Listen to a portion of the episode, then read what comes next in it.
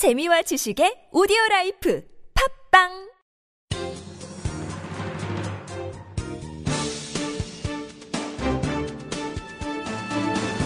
일간 사설 6월 9일 화요일 중앙일보 사설.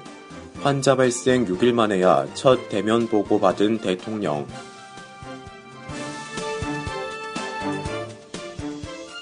중동 호흡기 증후군 메르스 방역망 곳곳에서 뻥뻥 구멍이 뚫리고 있다. 정부가 지방자치단체와 협력해 총력 대응에 나섰지만 정보 공유, 병원 감염 관리, 의심 환자 추적 격리 등에서 여전히 허점 투성이다.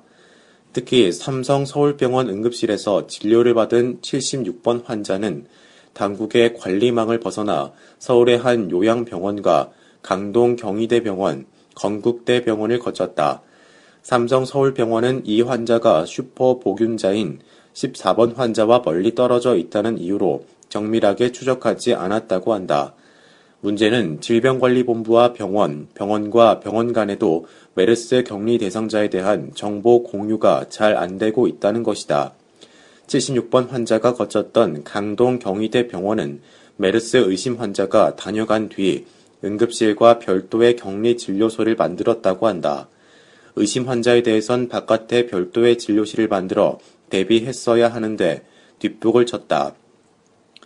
정부는 7일 메르스 관련 병원 24곳을 처음 공개했다. 하지만 여전히 정보를 틀어주면서 신속한 공유를 하지 않고 있다.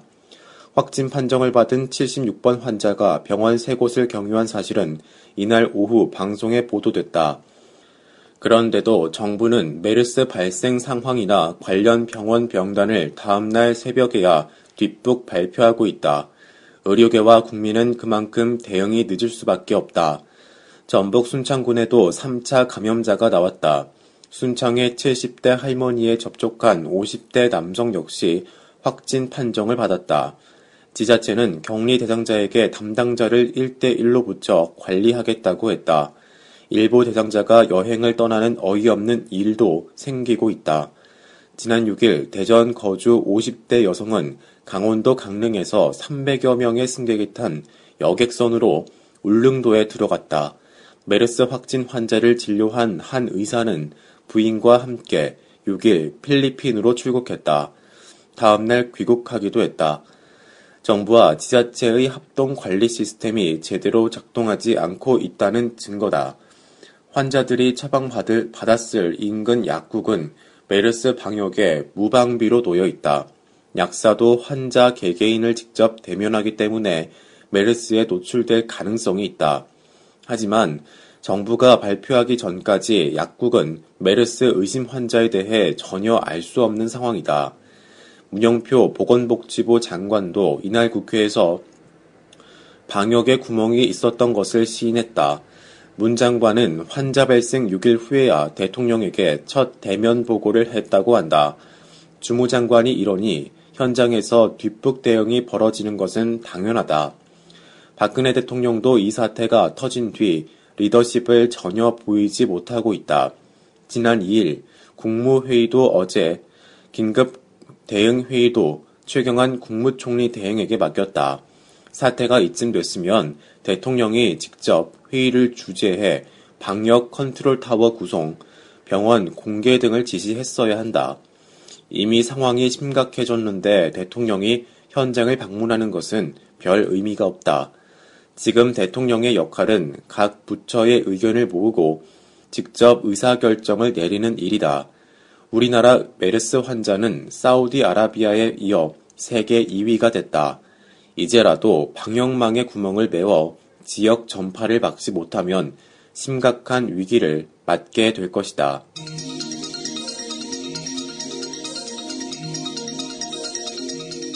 정부 여야와 협의해 지속 가능한 남북 관계 원칙 내놓길. 박근혜 정부가 남북 관계에서 성과를 낼 마지막 골든 타임인 올해도 근 절반이 지나갔다. 벽두에 남북 정상이 입을 모아 대화 의지를 밝혔지만 그뿐이었다. 북측은 잠수함 발사 탄도 미사일 SLBM, 남측은 사거리 500km 이상 탄도 미사일을 각각 시험 발사해 긴장이 고조된 가운데 북핵 육자 회담 프로세스는 뇌사 상태에 빠져 있다. 남북 관계를 더 힘들게 하는 건 우리 내부의 이견이다. 진보와 보수 간의 북한에 대한 인식 차가 현격하고 정권이 바뀔 때마다 전임 정권의 대북 정책을 뒤집기 바빴다. 이런 식으로는 민족의 숙원인 통일은커녕 남남 갈등조차 해결하지 못하는 이류 국가 신세를 변할 수 없다. 이런 맥락에서 남북 관계에 대해 국민 대다수가 합의할 공감대를 정하고 역대 정부의 대북 정책 중 올바른 것은 당파를 초월해 수용함으로써 정권이 바뀌어도 지속 가능한 초당적 대북 전략을 수립하는 게 급선무란 주장이 8일 국회에서 열린 한반도 포럼에서 나왔다. 국회 남북관계 특위는 한반도 포럼과 10개 항의 공동 발표문을 채택하고 초당적 대북 정책을 위해 고위급 여야정 협의체를 가동해야 한다고 촉구했다. 이에 따르면 남북은 모든 현안을 포괄적으로 논의하는 회담을 열고 오이사 제재의 해법을 도출한다.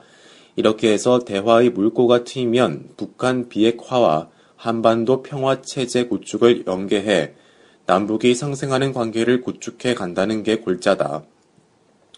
남북의 희망이 모두 반영된 장기적 안목의 구조적 접근법이란 점에서 의미가 크다. 정부는 여야의 초당적 노력에 화답해야 한다. 여당인 새누리당에서조차 전향적인 대북 정책을 주장하는 건 어제 오늘의 일이 아니다. 유기준 해양수산부 장관은 국회 통외통위 위원장 시절 오이사 제재 해제 촉구 성명을 내기도 했다. 그랬던 사람을 입각시킨 정부가 북한이 응하지 않는다는 이유만으로 남북 관계에 손을 놓고 있어선 안 된다. 정부는 즉각 여야와 협의체를 구성해 정권이 바뀌어도 지속 가능한 대북 정책 원칙과 로드맵을 만들어야 한다. 집권 3년차를 놓쳐선 안 된다.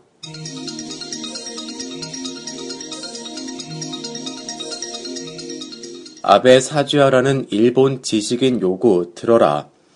일본 지식인 281명이 올 8월 발표될 아베 신조 총리의 전후 70년 담화에서 침략 피해국에 대한 사죄와 반성이 담겨야 한다는 성명을 발표했다. 와다 하루키 도쿄대 명예교수 등 양심 세력은 침략과 식민 지배가 아시아 이웃나라 국민에게 손해와 고통을 초래했다는 점을 재확인한다며 일본의 진심 어린 반성과 사죄를 촉구했다. 이번 성명은 아베 담화의 사죄와 반성이란 표현이 포함될지 여부가 초미의 관심사인 가운데 나온 것이어서 그 의미가 실로 막중하다. 최근 일본 정부는 아베 담화에서 사죄란 표현을 걷어, 걷어내려는 움직임을 보여왔다. 아베 담화 관련 자문기구의 책임자는 총리가 더 이상 사죄하는 데 대해 일본 국민 내에 위화감이 강하다며 사죄란 표현을 넣는데 반대했다. 실로 우려하지 않을 수 없는 대목이다. 아베 측근들은 일본 정, 국민의 정서를 핑계 삼지만 이는 현실과 동떨어진 인식이다. 요즘 들어 과거의 잘못을 뉘우치라는 요구가 일본 밖은 물론 안에서도 빗발치고 있는 까닭이다. 실제로 지난 4월 말 미국 상하원 합동연설에서 아베 총리가 일제 침략에 사죄하지 않자 이를 비판하는 세계 역사학자 187명의 성명이 나왔다. 일본 학자들도 가만 있지 않았다. 며칠 후 일본 내 16개 역사단체는 아베 정권의 역사 왜곡 중단을 촉구하는 성명을 발표했다. 이뿐 아니라 후쿠다 야수오 전 총리, 고노 요헤이 전 관방장관 등의 규탄이 이어졌다. 더욱 주목되는 건 일반인들의 진짜 목소리다. 지난달 말 여론조사에서 54.5%가 반성과 사죄라는 문구를 넣어야 한다고 응답했다. 일본인 다수가 총리의 사죄에 위화감을 느끼는 커녕 의무로 판단하고 있는 것이다. 박근혜 대통령이 지적했듯 무라야마 담화와 고노다마에 포함됐던 통절한 반성과 사죄가 이번 아베 담화에도 담기는 게 향후 한일 관계 개선을 위해 절실하다. 아베 총리는 입만 열면 미래지향적 한일 관계를 주장한다. 이런 관계가 이뤄지려면 무엇보다 올바른 역사관과 과거사 청산이 전제돼야 함을 아베 총리는 명심해야 한다.